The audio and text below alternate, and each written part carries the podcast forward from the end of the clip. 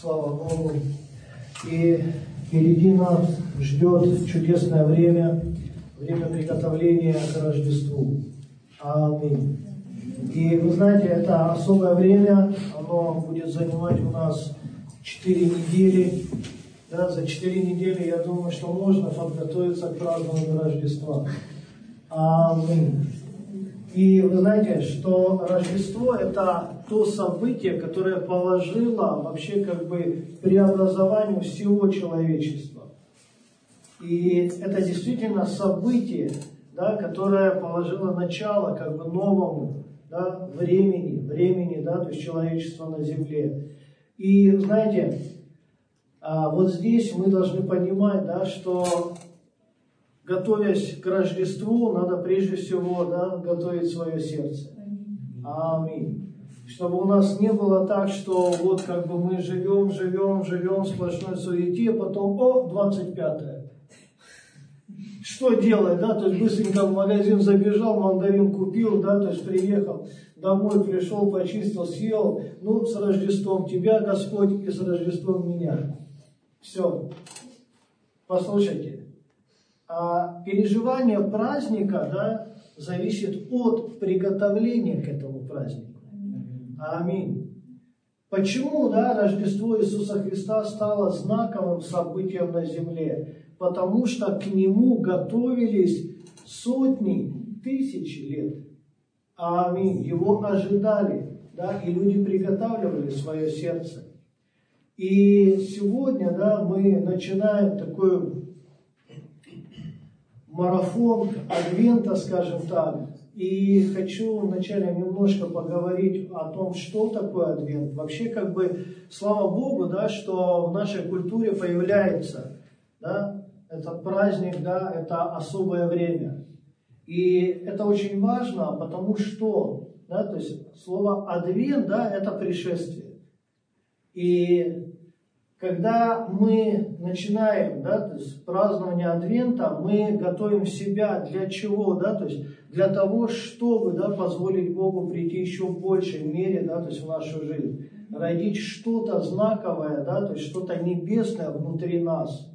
И давайте немножко хочу поговорить об Адвенте. И прежде всего это особое время для многих христианских церквей. Да?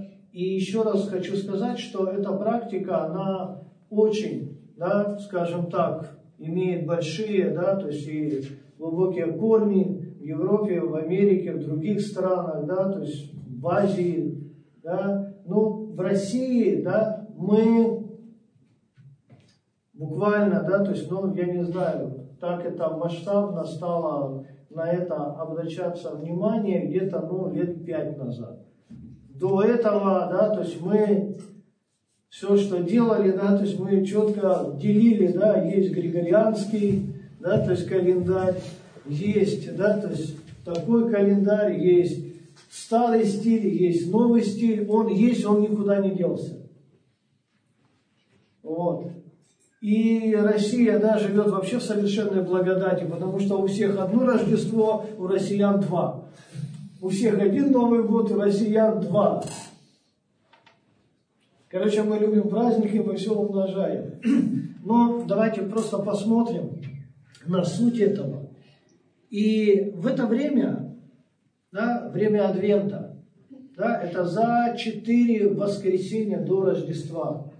Мы начинаем, да, вот этот такой момент очень важный. И мы, да, то есть будем говорить об этом сегодня. Что еще хочу сказать? Мы готовим себя к празднованию Рождества Иисуса Христа. То есть празднованию того события, которое уже произошло. Иисус родился 2000 лет назад. И мы готовим себя к празднованию события, которое уже было совершено. Да? Иисус родился, да, и Он пришел в этот мир в человеческом теле. И также еще, да, мы должны понимать, что время Адвента, время приготовления, это время, да, когда мы готовим свое сердце к встрече с Господом, да, потому что Иисус сказал, что я приду во второй раз. Аминь. не для того, чтобы спасать мир, а для того, чтобы просто забрать свой народ на небо. Да? И мы ждем не второго пришествия, мы ждем восхищения церкви, когда Иисус придет и наконец-то скажет, пойдем уже в Царство Небесное, уже хватит здесь быть. Это как Библия сравнивает церковь с невестой, невеста ждет, ждет, ждет, ну когда этот жених придет, и вот когда жених приходит, все, он ее зовет совсем другую жизнь. Аминь. Аллилуйя. И еще хочу что сказать, да? Первый раз Иисус пришел как агнец, да, как жертва в искупление, но второй раз, да, то есть восхищение церкви, он придет как жених. Послушайте, чтобы Иисус пришел за тобой как жених, да, нужно с ним, во-первых, знать его, да, то есть и поддерживать общение. Аминь. Иисус придет за своей невестой, за своей церковью, да, и для того, чтобы, да, Иисус пришел за тобой, ты должен быть Его церковью, ты должен быть тем, да, который приготавливает себя к этой встрече. Аминь. Это также, да, что если в день свадьбы жених весь нарядный, красивый, да, приходит к невесте, а она даже не в бегудях. Она вообще забыла про все. Вот он стоит на пороге, да, говорит, ну как, все, ты готова? Ты о чем вообще? Я вообще думала совсем о другом, у меня на сегодня другие планы. Ну, я думаю, что этой истории да, посвящена целая притча Иисуса о десяти девах. Не будем развивать эту тему, там уже все сказано. Итак, главный атрибут Адвента – это венок. Обратите внимание на правую сторону. А венок это не просто, да, как бы мы декорировали зал, да, но это то, что является основным символом Адвента, это венок. И почему венок, да, потому что в форме, да, то есть круга это бесконечность. И все то, что вы видите, да, это символы того, что напрямую говорит нам о Господе венок, да, то есть он имеет окружность и говорит о вечном Боге, да, который вечно, да, то есть обитает, да, в неприступном мире, давая нам очевидную, да, и насущную благодать, спасение и все необходимое для жизни. А вечно зеленый, да, то есть венок, у нас он немножко зеленый, да, то есть и белый, да, снега нет, но мы сделали так, что как бы да, и зеленый цвет да, указывает на вечность, да, то есть на вечное желание Бога даровать нам жизнь, да, преуспевание, благословение. И свечи, они символизируют свет. Помните, когда Иисус сказал, что зажегший свечу не ставят ли ее да, на открытое место. И Бог как свет, да, то есть, который просвещает всякого человека, находящего во тьме. Да? И еще, что мы видим, да, что четыре свечи. Почему четыре? Да? И вот здесь а, есть определенный, да, как бы пророческий символ. Мы смотрим Библию, и мы видим, что Библия, она заканчивается, Ветхий Завет книгой Малахии. И книга Малахия – это не о десятине только. Книга Малахия – это вообще короткая книга, да, которая завершается, да, Ветхий Завет. И книга Малахия – это книга, да, о том, что Бог учит почтению. Книга, да, которая учит почтению, которая учит, да, то есть тому, как, да, выстроить взаимоотношения почтительные с Богом. И послушайте, вот Пророком Малахии заканчивается время, когда Бог обращается к своему народу. И далее, далее, да, то есть Бог замолкает на 400 лет. Просто тишина. Ну, представляете, да, народ Божий, который видел столб огненный, который видел облако, который видел, как Бог, да, то есть Он развергает море, да, и они по сухому проходят. Те люди, которые видели Бога, да, всегда слышали Его, да, видели Его явное присутствие, да, к которым Бог обращался через свое слово, а вдруг Бог замолкает. Он не говорит день, неделю, год, десятилетие, столетие, 400 лет молчания. И дальше, что мы видим, да, когда Бог замолкает на 400 лет, народ живет надеждой, что вот-вот, вот скоро Господь возобновит свое взаимоотношение. И я думаю, знаете, что самое большое наказание для человека, да, это молчание. Когда ты общаешься с человеком, да, когда ты разговариваешь, когда у тебя с человеком есть близкие взаимоотношения, и вдруг он замолкает. Я думаю, что это хороший знак того, что что-то как-то не так между нами. И мы видим, да, что в процессе молчания у народа, да, то есть появляются вопросы к самому себе. Вопросы, да, на которые они должны ответить, чтобы как-то позволить, да, то есть себе, да, опять же, войти в это общение с Господом. И мы видим, что четыре свечи, да, указывают на вот эти четыре сотни лет ожидания в надежде, что Бог опять будет говорить к своему народу. И вот эти 400 лет, они завершились временем Иоанна Крестителя. Иисус называет его величайшим пророком Ветхого Завета, последним пророком Ветхого Завета, не Малахия, а Иоанн Креститель, которого еще также, да, то есть мы знаем, как Иоанн Предтеча. И дальше, что мы видим, что в центре, да, этих четырех свечей белая свеча, которая указывает на рождение Иисуса Христа. Она большая, она белая, потому что Господь больше всех, да, и белый цвет, да, указывает на непорочность и чистоту нашего Господа. И сейчас, что мы будем делать, друзья мои, мы зажгем первую свечу Адвента, и это классно. Аминь. И первая свеча, которую мы будем зажигать, это свеча надежды. Или, как ее еще называют, это свеча пророчества. Давайте ее зажгем и дальше будем говорить. Видите, надо надежда, чтобы это сделать.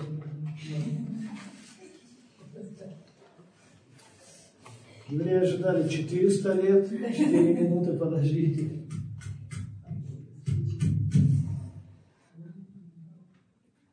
Давайте зажгем.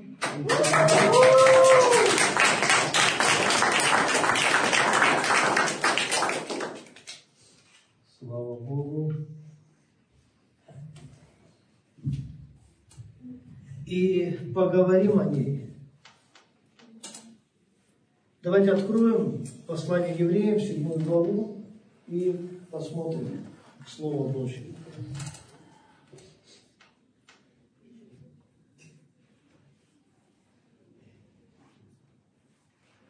Послушайте, а надежда – это когда от Господа. Еще говорят, что надежда что? Умирает последний. И послушайте, вот надежда, ее свойство, да, просто выживать в сердце человека. Потому что мы так устроены, что у нас великие планы, великие цели, мечты, да, и потом вот это великое все уменьшается, уменьшается, уменьшается, сжимается обстоятельствами, да, все, вера, которая была велика, она становится маленькой, и когда уже почти, да, то есть все закончило, безнадежность приходит, да, надежда, да, она просто вот как огонек на свече, да, что вот, ну, все еще будет хорошо. Ты знаете, пример, почему-то он пришел на память, мы ехали с семьей по дороге, да, скоростная трасса, далеко ехать между городами, и первая наша поездка в Европу, я привык ездить на большие расстояния. Я 12 лет прожил в Сибири. Там съездить к другу в гости это 300 километров. То есть это, это нормально, да, то есть как бы, ну, мы живем рядышком, 300-400 километров друг от друга. Первый раз мы поехали, и а, вы замечаете, да, что у нас по трассе, да, в принципе, ты едешь буквально там, ну, километра 15-20 ты приезжаешь, заправка. Приезжаешь, заправка. Там все не так. Да? И что произошло? Да, я заправился, я поехал, я думаю, ну нормально, все, то есть мы выезжаем, я еду по трассе, все, сейчас заправка будет, я дозаправлюсь и едем дальше. Но не тут-то было. Да? Мы едем, едем, мы едем, едем, едем. Да? То есть я смотрю, что заправки нету, а стрелочка, она так. Стрелка, да, в автомобиле уменьшает, да, и как-то у меня вера, да, начинает, думаю, доедем, не доедем. Да, помолился, думаю, Господь, ты не дашь нам остаться здесь, все, едем, едем, едем. И вы знаете, что у меня семья спит, а у них все нормально. Да? У них все хорошо, они даже вообще не думают об этом. Да, то есть я еду, я смотрю на эту стрелочку, да, и я понимаю, да, что мы уже проехали где-то километров 20-30, заправки нету. Едем, едем, едем, и уже, да, вот это такой очень нехороший знак, да, когда загорается желтая лампочка, что уже все, да, чуть-чуть осталось. Вот когда она зашлась, я говорю, Господь, все нормально, я верю, все хорошо, да, вот она горит, и буквально чуть-чуть остается, все. Я уже, да, то есть перестал размышлять о красотах той страны, в которой мы едем, да, я начинаю думать, как же мне вызывать того, кто привезет мне бензин, что делать, да, то есть как. И, понимаете, вот осталась просто маленькая надежда дотянуть. И я понимаю, да, что, знаете, вот по сути, да, стрелка, да, она легла на нолик. И чуть-чуть вдали, да, смотрю свет, подъезжаем, заправка. Слушайте, я самый радостный был автолюбитель в этом месте. Да, я самый довольный, да, то есть я там выбежал, чуть не танцевал, да, то есть ставил этот пистолет, на меня смотрели, думаю, какой-то ненормальный русский турист подъехал. Но послушайте, надежда, да, то есть это то, да, что остается на потом. Когда у тебя все хорошо, да, тебе надежда не надо. Тебе надо радость, тебе надо веселье, тебе надо все, что угодно, да. Но когда все уменьшается, когда все уходит, да, то есть что порой остается только надежда. Надежда, и вот об этом хочу поговорить больше. Но надежда не человеческая, да, но надежда Божья. Вот об этой надежде буду говорить. Седьмая глава послания евреям, 19 стих. Послушайте, вторая часть стиха. Вводится лучшая надежда. Представляете, то есть надежда это хорошо, но вводится лучшая надежда. То есть есть хорошая надежда, а есть лучшая надежда. Посредством которой мы приближаемся к Богу. Лучшая надежда, посредством которой мы приближаемся к Богу. Если мы смотрим на это место Писания, что мы видим? Мы видим, что надежда – это средство приближения к Богу. Все средства хороши, но надежда – это лучшее средство. Знаешь, когда у тебя уже не остается вариантов, когда у тебя нет выхода, когда у тебя нет средств, у тебя только что лучшая надежда, что Господь мне поможет. Ты замечал же? Я думаю, что каждый из нас был в такой ситуации. Тут сразу такое, знаешь, прям общение с Богом от сердца. Прям искренность такая, да, что аж самому себе, да, то есть неудобно. Почему, да? А потому что все. Только Бог и только лучшая надежда на Него. И вы знаете, что надежда, Библия называет это средством приближения к Богу. Надежда человеческая, она какая, друзья мои? Абстрактная. Вот надежда человеческая, она абстрактная. Что она говорит? Надеюсь, у меня все будет хорошо. Ну, ладно, если ты оптимист. А если ты пессимист?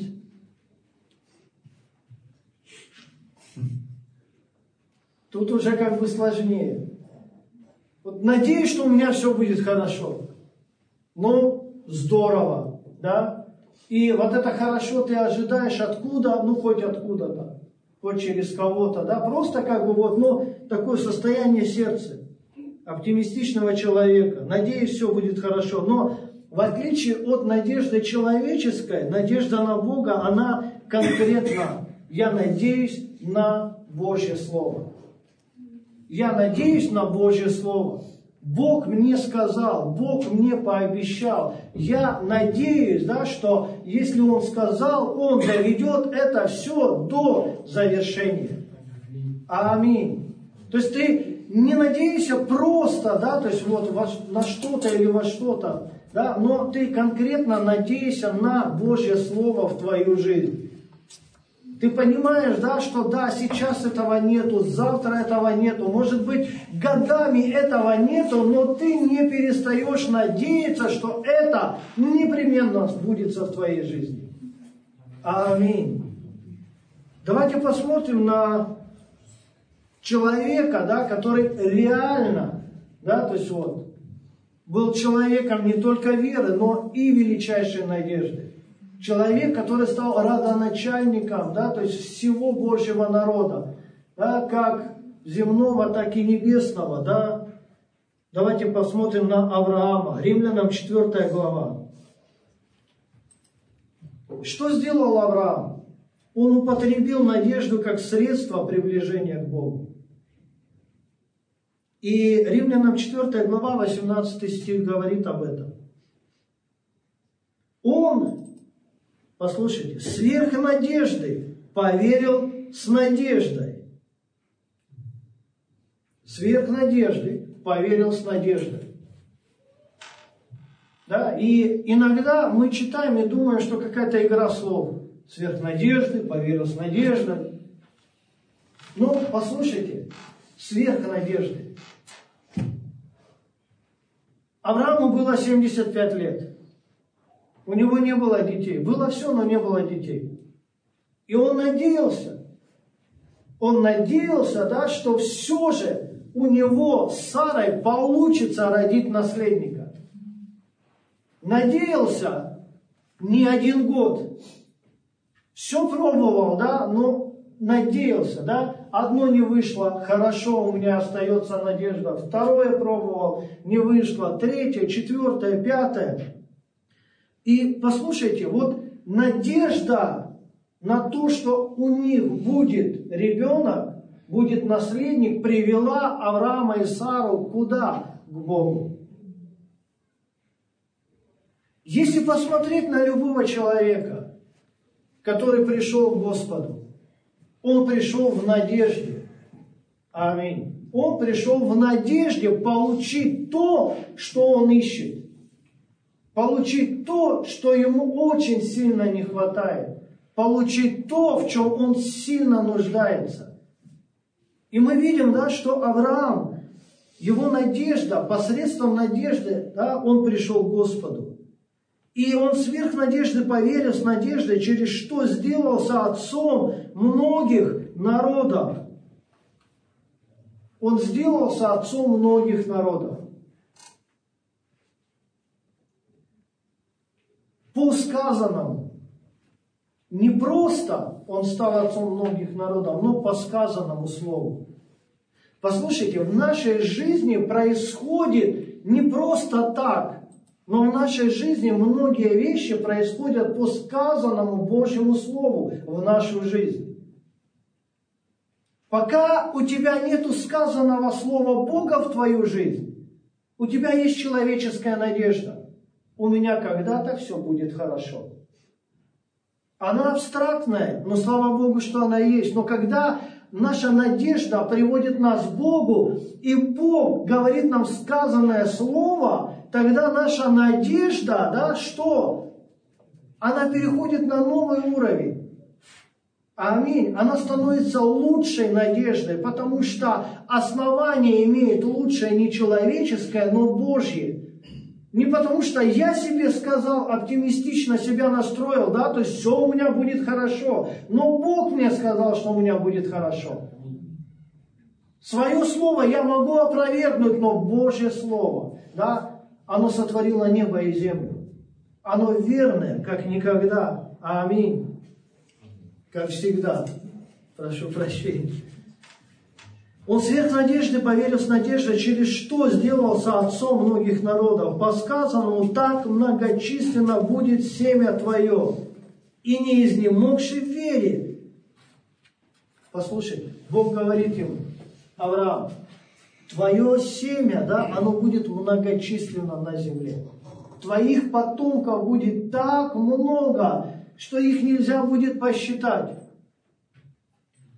И через 9 месяцев ничего не произошло. Я думаю, что когда Бог ему сказал, Авраам с Сарой приняли и сказали, ну все, нам осталось ждать, подруга моя, 9 месяцев, потому что через 9 месяцев ты сама знаешь, что происходит. Рождается плод.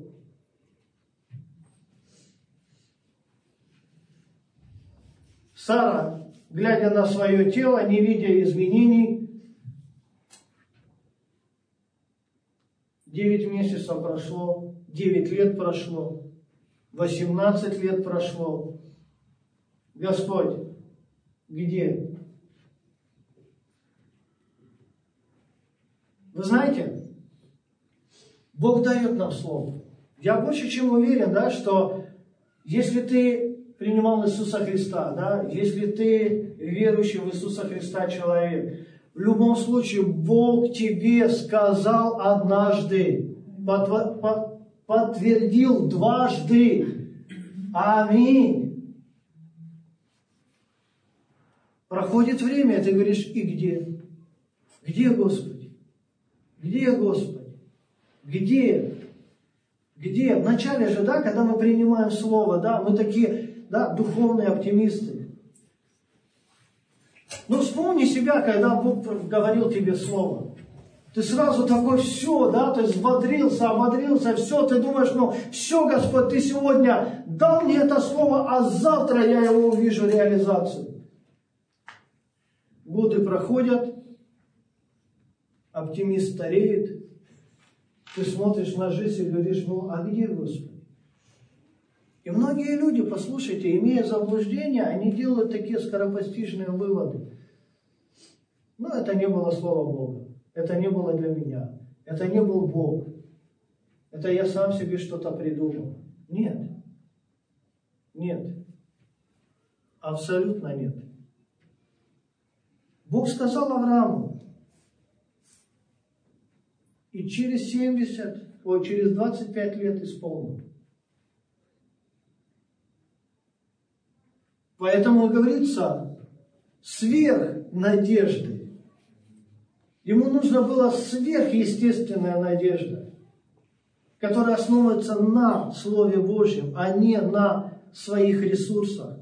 И не изнемогший в вере, он не помышлял, что тело его почти столетнего. Тело его почти столетнего.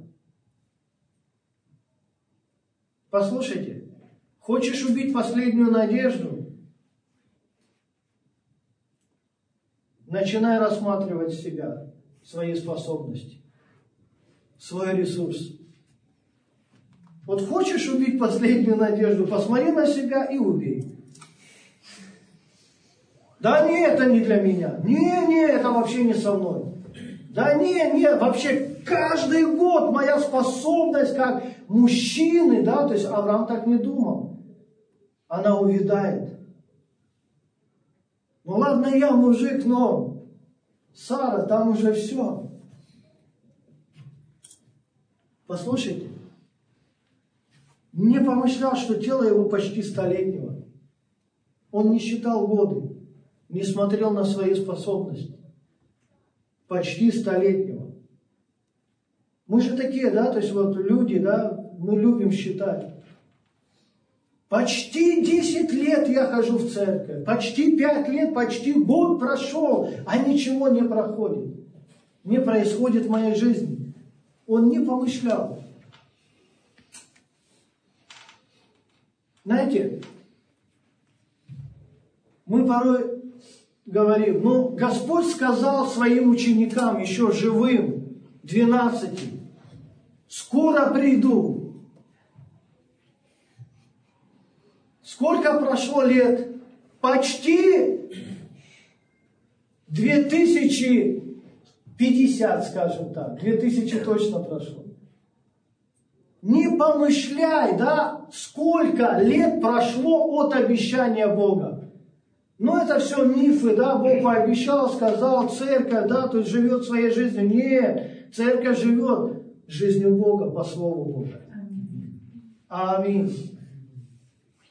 Апостолы, да, то есть они приняли эти слова, и они умерли в надежде увидеть Господа. И Бог их не обманул, они его увидели, но на небе. Следующее поколение, следующее поколение не помышляет. Послушайте, Авраам не помышлял о теле своем, и он не считал годы и дни. Тем более мы не должны помышлять о теле Христовом, да, считая годы и дни, да, но уже, да, то есть вот как церковь, как тело Христова, да, то есть что ничего не происходит. Значит, может быть, как-то Бог обманул нас. И дальше говорится, уже омертвела и утроба Сарина в омертвении. Вы знаете, уже омертвела. Что значит омертвела? А вообще почти потеряла способность. На чем держалось тело омертвелого Авраама и Сары? На надежде. Надежда, да, то есть немножко давала огоньку. Послушайте, не поколебался в обетовании Божьем неверии. Не поколебался. Надежда – это способность делать тебя непоколебимым.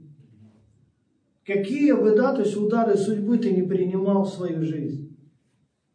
Не поколебался в обетовании Божьем, но прибыл тверд в вере, воздавая славу Богу. Я думаю, что это интересно выглядело. Столетний, да, почти Авраам идет, подходит к нему, да, тот человек, он говорит, Авраам, ну ты же говорил, что ты скоро родишь. Ты на себя в зеркало смотрел. Ты ж уже все, не способен к этому, воздавал славу Богу. Я представляю, да, то есть почти столетний Авраам. А, слава Богу, у меня еще все впереди. Знаешь, когда ты смотришь на деда, да, то есть, который говорит, у меня все впереди, ты понимаешь, что у тебя все позади. Аминь.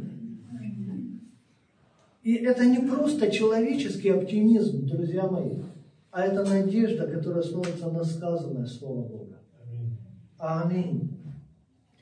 Мы должны твердо верить в рождение, смерть и воскресение Иисуса Христа, чтобы приготовить себя к восхищению вечной жизни с Богом. Послушайте, Авраам, он твердо опирался на сказанное Слово, и поэтому он шел в свое будущее. Он готовил себя, да, то есть для того, чтобы больше слова оно исполнилось в его жизни. Также, да, то есть мы должны верить в рождение Иисуса Христа. в Его смерть и воскресение. Для чего? А для того, чтобы, да, то есть приготовить себя к встрече и вечной жизни с Ним. Аминь. Если ты не веришь в первое, ты не будешь готов ко второму. Вот это абсолютная истина. Евреям, 6 глава, давайте посмотрим. Послание евреям, 6 глава, 15 стих. Итак, Авраам, долготерпев, получил обещанное. Долготерпев, получил обещанное. И вот эти вот моменты, долготерпев, кого терпел Авраам? Да, самого себя. Знаете, когда мы находимся в тех или иных обстоятельствах, что мы терпим? Мы не терпим боль обстоятельств, мы просто терпим самого себя. То, что мы ноем, да, то, что мы как-то то верим, то не верим, то принимаем, то отказываемся. И что произошло? Авраам долготерпел, получил обещание. И дальше говорится что-то о Боге важное. Давайте прочитаем. Люди клянутся высшим, и клятва в удостоверении оканчивает всякий спор. Вы знаете, чтобы прекратить всякий спор, Бог поклялся самим собой, что я исполню. Аминь.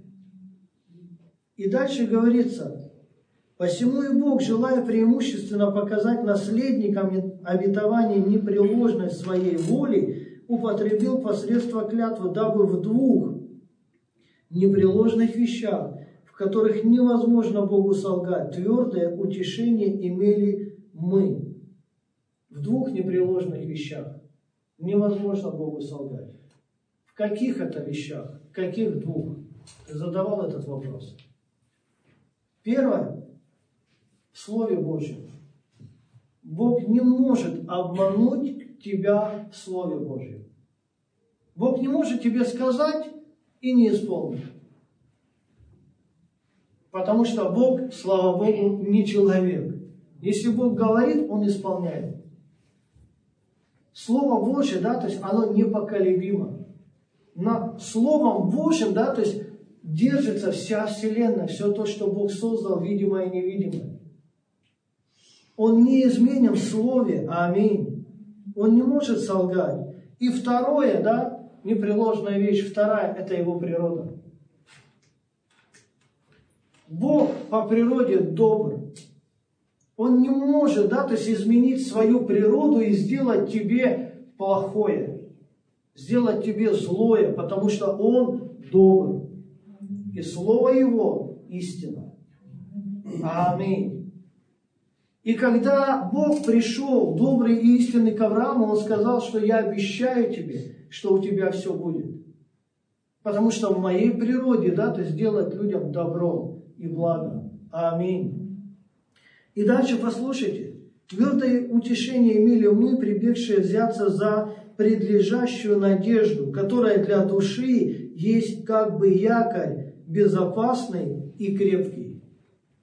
Надежда которая берет начало из Божьего Слова. Мы видим, что автор послания евреям, да, он сравнивает ее с якорем. Когда якорь бросают в море на корабле, когда шторм, когда вихрь, когда буя на море, нет, никогда так не делают. Там другое делают, но не бросают якорь. Потому что если ты во время шторма выбросишь якорь в море, он зацепится, да, он просто разломает корабль. Перевернет его. Но якорь бросают когда? Во время штиля. Нет ветра. Но течение в море всегда есть. В море, да, то постоянно есть течение. И когда корабль, да, он плывет заданным курсом. И вдруг наступает штиль, безветренная погода, солнце или холод. Что делают люди? Они бросают якорь. Для чего? Чтобы не уклониться от заданного курса. И они просто стоят в надежде, да, что придет ветер, они поднимут паруса и продолжат дальше двигаться. Если безветренная погода, безветренную погоду, да, не бросить якорь, просто остановиться. Ну вот приплыли, ветер закончился, стоим. И тебе может казаться, что ты стоишь на одном месте, но это ложное представление, потому что невидимое течение, оно будет уносить тебя от заданного курса. И вот здесь мы должны понимать, да, что э, надо бояться, друзья мои, не то, что бояться, да, то есть надо более, да, то есть, скажем так, настороженно относиться не к штормам в нашей жизни. Мы же, в принципе, по природе, да, как бы вот, но мы настроены на то, что придут проблемы, придут испытания, придут какие-то невзгоды, да, то есть все, я готов бороться. Я с этим уже научился справляться. Но самое опасное время для нас, друзья, это время абсолютной тишины и спокойствия. Просто тихо. Все тихо. Хотел на работу, пошел. Хотел жениться, женился. Хотел детей, есть дети. Хотел дом, есть дом. Хотел спокойной жизни, живешь спокойной жизнью. И куда? И тебя начинает сносить. Куда-то в сторону. И ты смотришь, уже как бы ты не двигаешься да, заданному курсу. Ты уже куда-то уклонился в сторону. А почему? А потому что якорь надо бросить. Вот когда все тихо, брось якорь надежда, да, чтобы она тебя держала на том месте, где ты остановился. Аминь. Порой, знаете, мы что думаем, да, часто говорят, да, что я не вижу проявления Бога, я не вижу того, я не вижу того, да, то есть у меня все так ровно в жизни, тихо. Но брось якорь, иначе тебя снесет куда-то в другую сторону. Знаете, когда корабль находится в океане или в море, там нет определений. Три дерева, две скалы. Все ровное и одинаковое. На тысячи километров. Все как бы ровно, все одинаково. И, и ты не можешь определить, да, то есть ты на том месте или тебя уже далеко унесло в открытое море. Нету ориентиров. Смотришь порой на людей, у которых все тихо, все хорошо. И их сносит заданного курса. А они говорят, да все нормально. Все хорошо. Вот же оно море, вот оно небо, вот оно солнце. Я как бы по-прежнему на том же курсе, но нет. Я думаю, именно так Колумб открыл Америку.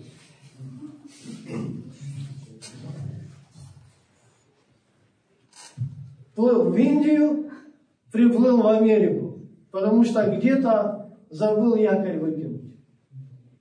Мы плывем в одну страну, да, в Царство Небесное, попадаем в другую.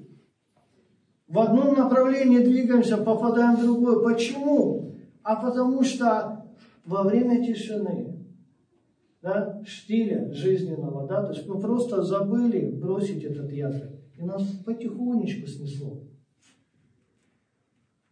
Проблема, они же не приходят, да, то есть как шквальный ветер, да, они потихонечку прибивают тебя к чужому берегу.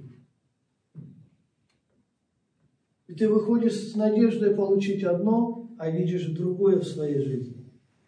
Поэтому надежда, которая для души есть как бы якорь, безопасный и крепкий. Надейся на Бога во всякое время. Аминь. Послушайте, и еще одно очень важное определение для надежды. И входит во внутреннее за завесу. куда предтечью за нас вошел Иисус, сделавшись первосвященником навек по чину Милхиседека. Послушайте, надежда на Иисуса, как якорь, который дает нам безопасность земной жизни и ведет нас в жизнь вечную. Иисус здесь упомянут в Божьем Слове как предтеча.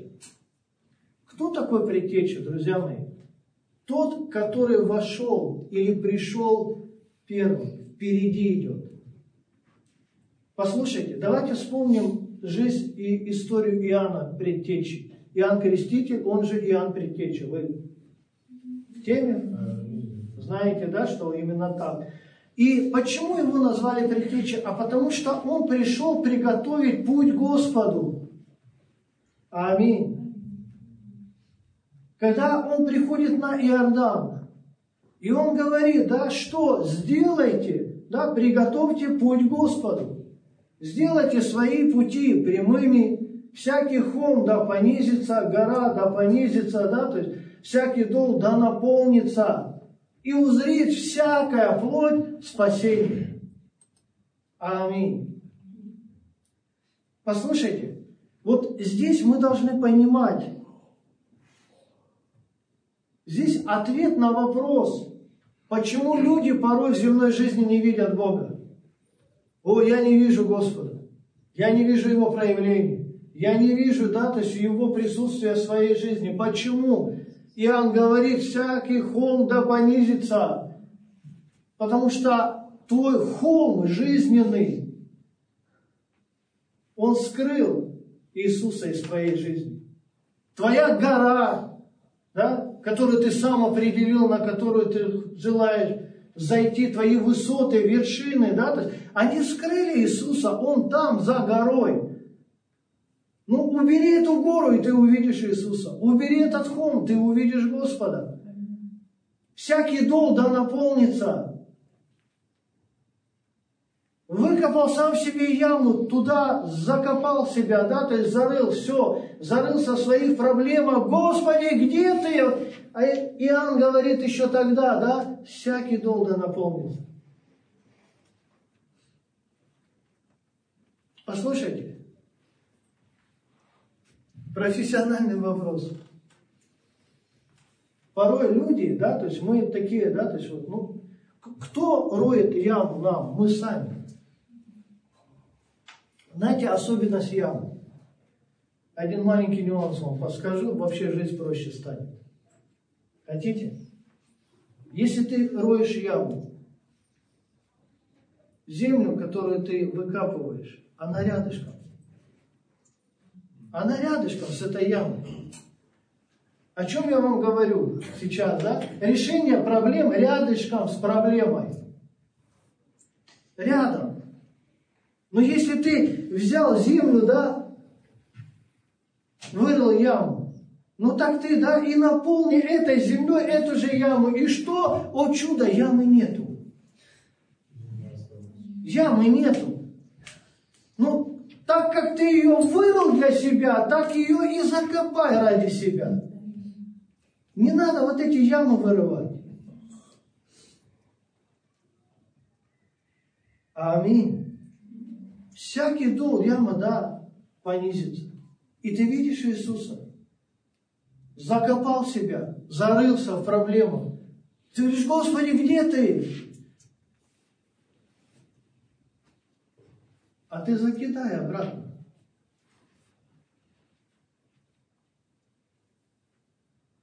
Я плохой, я никакой, я неудачник, у меня ничего не выйдет. Да? Лопата за лопатой. Так ты давай от обратного. Я красавчик. Верни обратно. Я лучший. Верни обратно. У меня все получится. Вообще я красавчик, да вообще, и вообще, и вообще. Главное, да, сравняй, а не холм сделай. Понимаете? Холм не надо делать, а то можно увлечься, да, да я такой, да я такой, ох ты какой я. И опять Иисуса за этим холмом не видно. И в яме, и за холмом, да, то есть ровно не сделай путь. степи. Книга пророка Исаия. Зачем? Знаешь, вот отличие, да, когда ты находишься на плоской поверхности степи, да, что далеко видно. Аминь. Далеко видно. Когда мы выравниваем поверхность своего сердца, что мы делаем? Далеко видим Иисуса. Аминь. Даже если я не чувствую его близости, я не вижу, да, то есть не переживаю его присутствие, но я вижу, да, Бога нету здесь, но Он меня не оставил, Он меня не покинул, Он везде, и я Его вижу.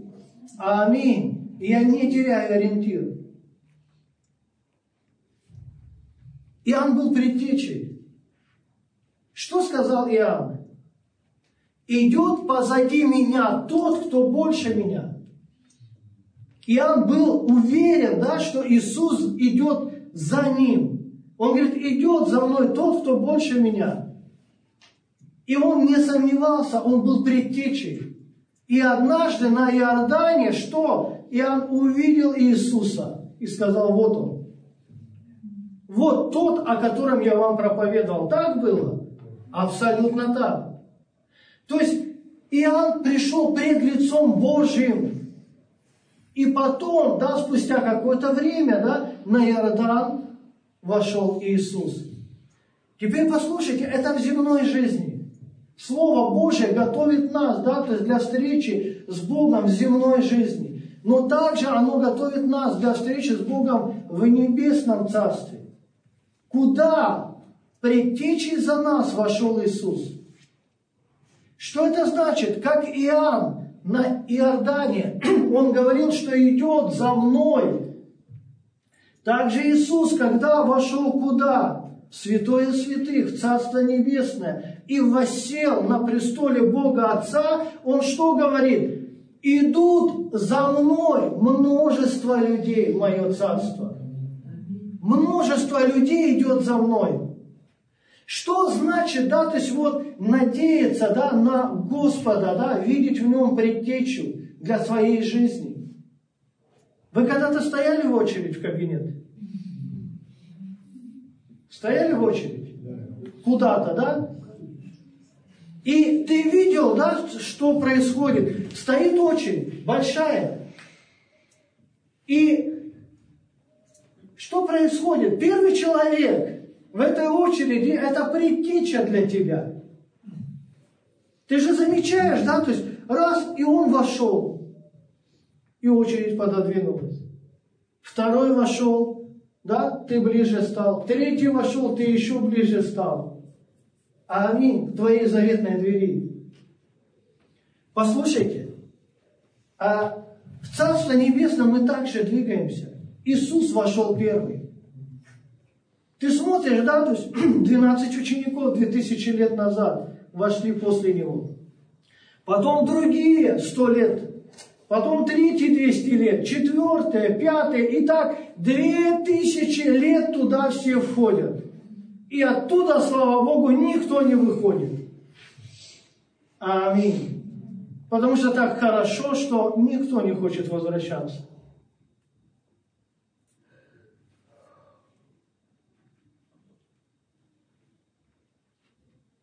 Помните моменты, когда ты стоишь в очереди, а? и обед скоро, в два часа. А, я вижу. Да, реакция тех, кто стояли в очереди. И ты стоишь, да, и перед тобой один человек, да, и время для тебя три минуты до обеда. И ты стоишь и думаешь, Господи, ну, ну лишь бы, лишь бы туда вот. Ты уже готов, да, то есть все, да, то есть ты, ты же готовишься. Вот в таком состоянии, понимаете, вот мы так хотим попасть в заветный кабинет, вот если бы так же мы хотели попасть в Божье Царство, вот успеть туда, а, Господи, передо мной совсем немного, у меня еще есть время. Я все, я на старте, то только, да, то есть двери открываются, я туда. Даже если мне скажут, молодой человек, да, или девушка, уже обед, я скажу, что это у вас обед, а у меня еще нет обеда. Я не обедал с утра, как встал в эту очередь, так и стою здесь. Я не буду обедать, пока вы не закончите со мной. Ну правильно, ты, ты же такими мыслями, да, то есть готов. Даже если, даже если тебя подобала Мария, вышли и сказали, ну все, огорчился, правильно? Вот перед тобой закончилось, да, прием, ты огорчился, правильно? Ты расстроился, а потом, знаешь, ты оглянулся и посмотрел сотни людей, они за тобой, а ты первый. И опять надежда пришла к тебе, да? Опять надежда, да, наполнила твое сердце, и ты стоишь, да, то есть как герой, ты понимаешь, да, что сейчас откроются двери после обеденной. И кто туда первый войдет? Ты. Ты думаешь, вот я красавчик вообще. И вот ты входишь туда и довольный. Аминь. Послушайте, но вот такое состояние сердца приносит надежду от Бога. Аминь. Время приготовления. Пусть надо подождать, пусть надо, да, то что-то сделать, но послушайте, если Иисус вошел туда первым, и за ним уже сотни, тысяч, миллионы людей вошли в Царство Небесное. Знаешь, касаясь этого примера с очередью, да, не будь таким, что, знаешь, вот, девушка, я за вами, и ушел по своим делам. Помните, да, как это заканчивается? При, приходишь через три часа, а девушки нету, говорит, а где девушка? Я за ней занимал, да, то есть мужики говорят, слышишь, ты, ну иди туда, в конец очереди. Не надо отлучаться с очереди. Аминь. Тем более Царство Небесное. Не надо прийти и сказать, пастор, я за вами. Я, я за вами, да, вы такой верный ориентир, да, то есть, а ты куда, да, а, а я пойду погуляю по своим делам. Аминь. Но если ты вошел в это направление, будь в нем. Аминь. Человек, который стоит впереди тебя, это ориентир для тебя. Аминь. Но ты также должен понимать, что и за тобой идут люди. Ты так же, как человек впереди тебя стоящий, да, ты также являешься ориентиром для тех людей, да, кто недавно подошел. Ты понимаешь или нет, что если ты оставишь эту очередь, да, то есть, то ты ведешь людей в заблуждение. Они потеряются. Слава Богу за очередь. Иначе бы мы не понимали этот пример. Послушай, Иисус вошел первый, но мы идем за Ним. Свеча надежды – это особое время, когда мы надеемся, да, что так же, как Бог пришел неизменно и родился в человеческом теле, стал ответом на ожидания миллионов людей. Также, да, то есть Он и ожидает нас в Царстве Небесном, будучи ответом, да, то есть также для миллионов людей. Аминь. Послушайте, со времен Авраама люди ожидали увидеть Христа в земной жизни. Вот со времен Авраама люди ожидали увидеть Сына Божьего в земной жизни. Авраам хотел увидеть, умер. Исаак хотел увидеть, умер. Иаков хотел увидеть, умер. 12 патриархов, Давид, Соломон, Самсон хотели, умерли как? В надежде. Но пришел Иисус и сказал, да, я пришел в земной жизни, Он спустился в преисподние места к тем, кто умерли в надежде. И Он сказал, я ответ. Взял их с преисподней и привел Царство Небесное. Со времен Авраама люди ожидали увидеть Христа в земной жизни. Это произошло. Послушайте, со времен церкви, книга Деяний, со времен рождения церкви, люди ожидают увидеть Христа в вечной жизни. И это произойдет. Аминь. Аминь. Это произойдет. Послушайте, у нас нет вариантов. Я надеюсь увидеть Бога и быть с Ним в вечности. И есть только два момента. Первый, да, дождаться, когда Иисус придет за своей церковью. И мы воочию, как церковь, увидим Господа. Этот вариант ждут 2000 лет. Второй, более простой. Жить достойной жизнью, умереть и по-любому встретиться с Создателем. Аминь. Если первый надо ждать 2000 лет, со вторым попроще. Лет жизни человека 60 при большей крепости 70. И все, и ты перед Богом. Понимаете, как бы вот эти вещи, мы не должны жить как попало, чтобы потом быстренько приготовиться. Нет, лучше жить достойно, потому что очень просто может этот день настать. И кто знает, да, у кого и как он произойдет, но мы должны жить достойно. А жить достойно это как?